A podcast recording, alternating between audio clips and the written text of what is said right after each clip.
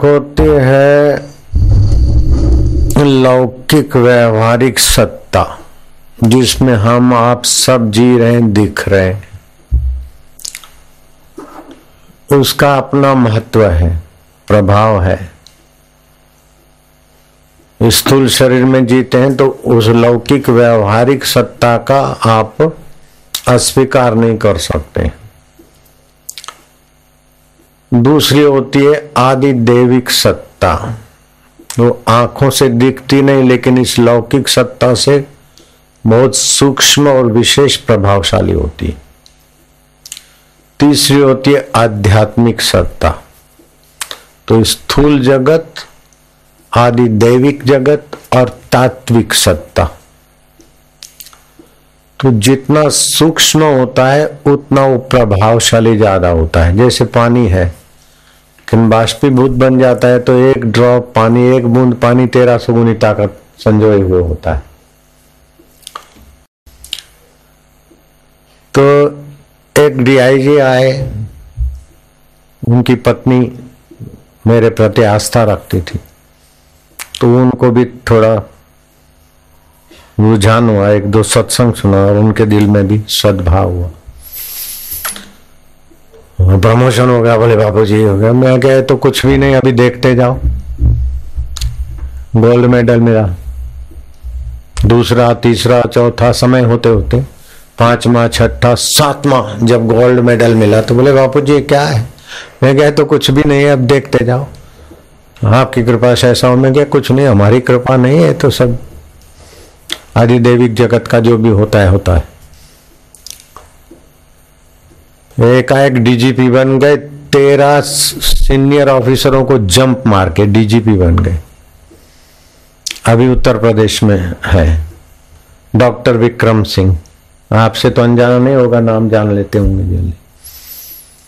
मैं लखनऊ जाता हूं तो एयरपोर्ट पे ये वो, वो लोडर वोडर को हटा के खुद सामान लेके, मैं डीजीपी हूँ अथवा आईजी हूँ, ये सब भूल जाते हैं। तो जो सद्भाव है वो आदि भौतिक सत्ता में नहीं है, आदि दैविक सत्ता है। तो आदि दैविक सत्ता में जो श्रद्धा है, सद्भाव है, उसका अगर ठीक उपयोग हो जाए तो आध्यात्मिक ऊर्जा आ जाती है। उतार चढ़ाव होते रहते हैं, लेकिन जो आदि भौतिक जगत को ही सच्चा मानते हैं वे लोग नितांत बेवकूफ हैं, अपने आप को सता सता के दुखी होके मर जाते हैं।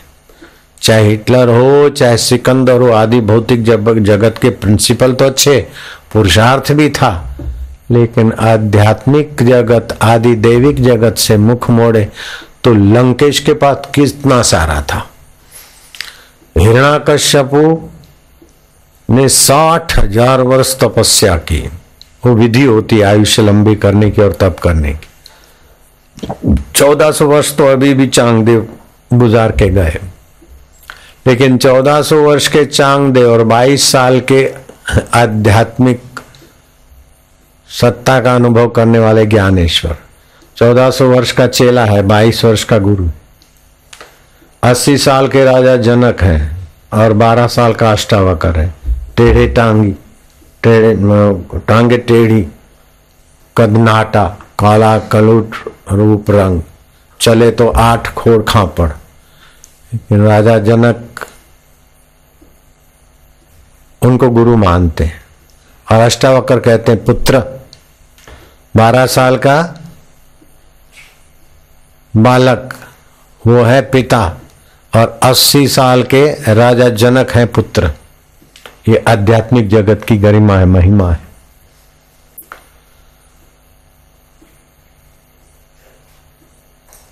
गुरु मौन व्याख्यानम शिष्यस्य छिन्न संशय। ऊंची आध्यात्मिकता में कभी कभी ऐसी दशा होती है कि गुरु अपने आध्यात्मिक तत्व में यूं ठहरे और उनके आंखों से, नेत्रों से जो ओरा निकलती, संकल्प निकलता है, और शिष्य पात्र है तो झेल लेता है, उसके समाधान हो जाता है। वहां बोलने की जरूरत नहीं पड़ती, आदि भौतिक में ही वाणी की जरूरत पड़ती। आदि दैविक में थोड़ा बहुत संकेत हुआ, फिर ध्यान की धारा चल पड़ती, और अध्यात्म में बोल के फिर बीच बीच में गुरु चुप हो जाते हैं और शिष्य पर दृष्टि डालते, परतें खुल जाते, साक्षात्कार हो जाता है, उसको बोलते ब्राह्मी स्थिति। मेरा शिकागो में प्रवचन था तो मोरारजी भाई देसाई बोले, मेरी हाजिरी में नहीं बोले थे, बाद में लोगों ने बताया कि इसी हॉल में मोरारजी ने कहा कि मैं प्राइम मिनिस्टर पद पे हूं, फिर भी मुझे रमण महर्षि के चरणों में बैठकर जो शांति मिली या जो सुख मिला वो बाहर नहीं है। तो ये आध्यात्मिक विश्रांति पाए हुए पुरुषों के समक्ष बैठने से भी कोई ऐसी वेला घड़ी आती है तो चित्त में विश्रांति थोड़ी मिलती, वो आदिदेविक आदि भौतिक जगत में उसका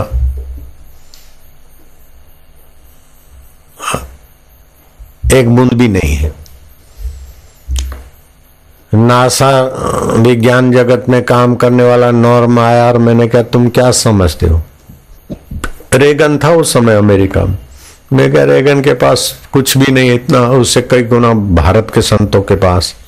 बोले आई बिलीव, मैं कहा सिट डाउन, बैठो। और उसको जरा आदि दैविक जगत का थोड़ा सा धक्का मारा, धक्का ही अनुभूतियां होने लगी, फिर तो साल में दो तीन बार आने लग गया और अपने जगत में बड़ा प्रसिद्ध भी हुआ। अभी बुढ़ा हो गया बेचारा, कनाडा में है। तो आदि भौतिक जगत से आदि दैविक जगत बहुत सक्षम है। और तो आदि भौतिक जगत जहां बाँ पुकार जाता है वहां आदि दैविक और आध्यात्मिक शक्तियों का फायदा लिया जा सकता है। उसमें भी तीन हिसाब होते हैं, एक मंद प्रारब्ध होता है, सामान्य केस होता है, दूसरा तीव्र होता है, उसको भी बदला जा सकता है, लेकिन तर तीव्र है तो फिर उसको स्वीकार करना पड़ता है। तो उसको स्वीकार तो करें लेकिन फिर उस समय ये माने कि पीड़ा शरीर को है, बीमारी शरीर को है, दुख मन को है, इन दोनों को जानने वाला मैं आध्यात्मिक तत्व का रही, मैं इनसे अलग हूं। तो देह से भी अपना पार्थक्य माने, देह बीमार है, मन दुखी है, उससे भी कोई अलग चीज है।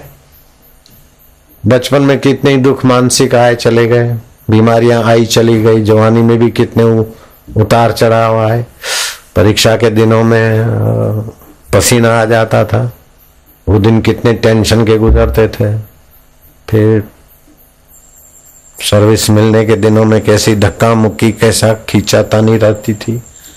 उन दिनों में लगता था कि हाश अब क्या हो, मर गए मर गए मर गए, हाश हाश हुए, लेकिन फिर भी हाश हताश हाश हताश चलता रहता है जीवन में। तो ये आद्य आदि भौतिक और आदि देवी का थोड़ा तो फायदा लेके आम आदमी थोड़ा आदि देवी का फायदा ले लेता है, लेकिन आध्यात्मिक में पहुंच जाए तो फिर आदि भौतिक और आदि देवी का प्रभाव नहीं पड़ता उस पर। उसको बोलते जीवन मुक्त। श्री कृष्ण ऐसे ही थे, बुद्ध, कबीर, नानक, ये सब ऐसे ही।